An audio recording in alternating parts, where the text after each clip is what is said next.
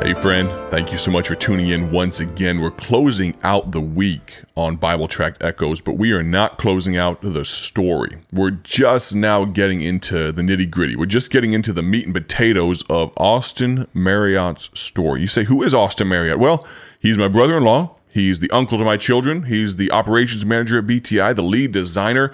The vast majority of the gospel tracts that you see that you order from BibleTractsInc.org, the design work on the front and on the inside, the typesetting, all of those things the gentleman whose voice you're about to hear, he did the majority of that work. And so I hope in your heart that you're thankful for the work that he does on behalf of BTI and on behalf of those that invest and donate to our ministry. But he has an interesting story. He has a providential story. He has, as was described earlier in the week, a God story. And you're going to want to hear, we're just now getting into it. We discussed and, and heard over the past day or two about his adoptive parents and how he was Uh, recovered or taken from the hospital at 18 years old from his birth mother and not taken but she was she gave him up for adoption 18 hours. Uh, I'm sorry 18 hours old and back up here for a moment. I'm glad he's going to tell the rest of the story. We're just recapping here for just a moment but this is most certainly going to flow over into next week and so I need you to already make plans. If you're listening to the radio broadcast just mark out this time Monday Tuesday Wednesday Thursday Friday because there's so many amazing pieces that you're going to want to hear. Let's jump right into it, Brother Austin. Tell us where we're at in the story, and let's just go forward. All right. And again, thank you so much that you would take the time to listen uh, to my story, uh, which, uh, as Brother McCurry said, is really just a story bragging on our Heavenly Father. So we have been, we're now in the summer of 2008, and uh, my mom passed away in January of 08, and going through those emotions and dealing with that being engaged and dealing with planning the wedding. In June of 2008, uh, Rachel and I get married.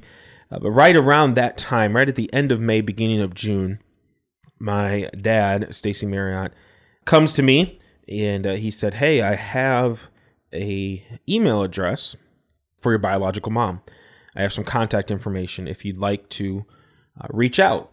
I was a bit hesitant at first. I, I wasn't I did not I did not not want to uh, reach out to her, but just not really sure what to say. And so I fell back on what I had already mentioned earlier this week that if I ever had the chance to talk to her, I wanted to say thank you. And so I wrote a letter and an email, I guess you could say, thanking her for choosing adoption, uh, for not choosing uh, abortion, for not ending my life before it even began, uh, but giving me a chance. You know, even at the time when I wrote the letter, I did not fully comprehend the the weight of the decision that she made to put me up for adoption. At that time, obviously, I was not married. I did not have any children. And I, I don't think I fully understood that until I held my own daughter for the first time in my arms. And understanding the love that a parent has for their child. And if you're tuned in and you have a child, you understand what I mean by that, the love that you have for them, it's indescribable. But that she would set her desires aside for my well being. At the time, she was a, a, just a, a teenager, not ready to take on the responsibility of a child. And so she knew to give me my best chance, adoption was the choice to be made. And so she had done that. And, and I wanted to express my gratitude for that. Uh, that she placed me into a home that really that God placed me into that just was absolutely incredible.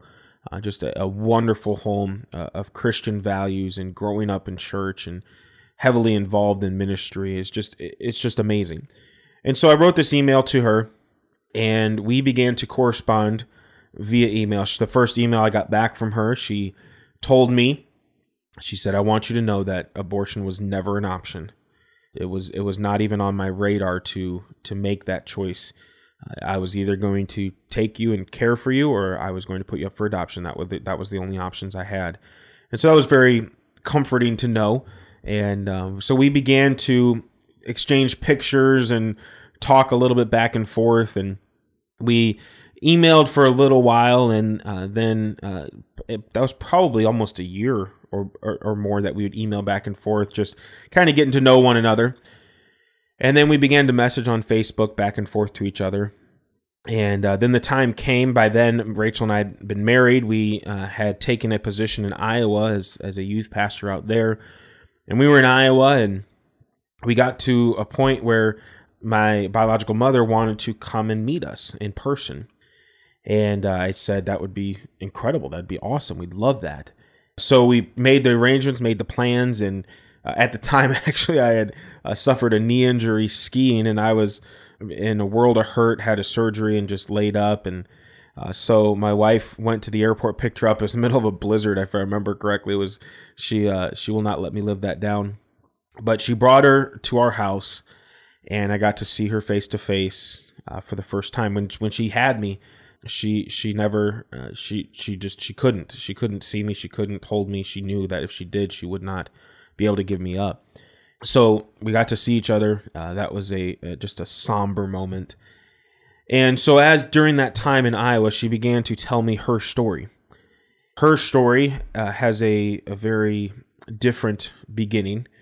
She and her sister her mom the way that she tells the story had a uh, affinity for drunkards.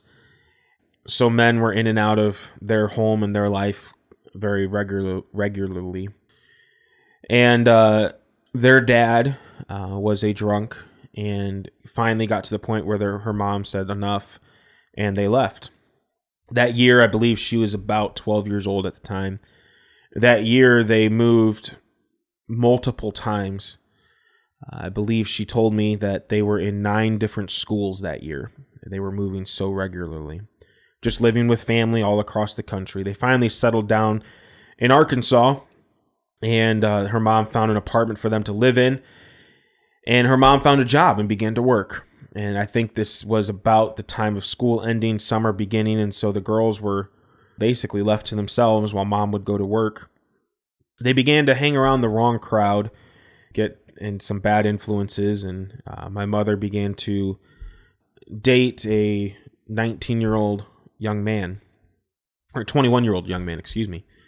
And uh, her mom found out about it, had that young man arrested, rightfully so. From there, for somehow, some way, she found a girls' home in Georgia.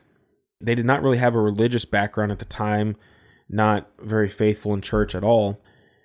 But she found this girl's home, and so she packed the girls up and drove from Arkansas to Georgia and dropped them off at this girl's home.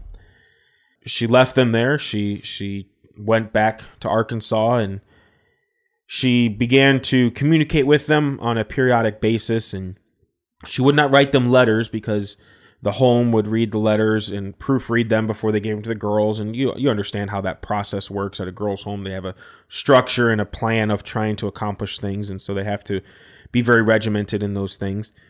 And uh, so so their mom would not write them, but she would call them. But then she found out that the home was listening to the phone call as they would talk, and she got upset with that, and so she just never called. A year went by, and she came back uh, to pick the girls up. And during that year, the girls just blossomed. Uh, they just grew so much. Uh, they trusted Christ. They just began to grow as as Christian young ladies, and uh, the home had just done so much for them. And their mom came to pick them up, and they said, "Mom, if it's okay with you, we'd like to stay here at the home." And their mom said, "That's fine. That that sounds good," and left and never came back. And so the girls grew up in the home. They went through the schooling of the home. They uh, became the, I guess you could say, the poster children of the home. The my mom would play the piano for the girls as they would travel with the evangelist and sing at churches and whatnot. And she would, as new girls would come in, she would be kind of the welcoming committee and see the girls and get them acclimated to the home and uh, cut their hair and just all sorts of different things that she did to try to help these girls. So she grew up there and went through the schooling, graduated, uh, graduated younger than normal. Um, and at the time, the, the gentleman who was running the home, uh, he was an evangelist and uh, traveled the country preaching. Um, but he was from West Texas, grew up, had about a third grade education, and he was ministered to. I, I don't believe he got, I think he was already saved, but surrendered to preach or to ministry under the preaching of Dr. Lee Roberson. And Brother Robertson said, Hey, if you come to Tennessee Temple, this was back in the, I don't know, 50s, 60s, or even earlier. He said, If you come to Tennessee Temple, I'll, I'll, I'll train you, I'll teach you, I'll do, do everything I can for you. And so he did, and they, they grew to a very close relationship. And so when my mom graduated from the school there at the home, he called Dr. Robertson, Robertson and said, Hey, I have a young lady that graduated the home, and I'd like to send her off to Bible college. Would, would you consider accepting her?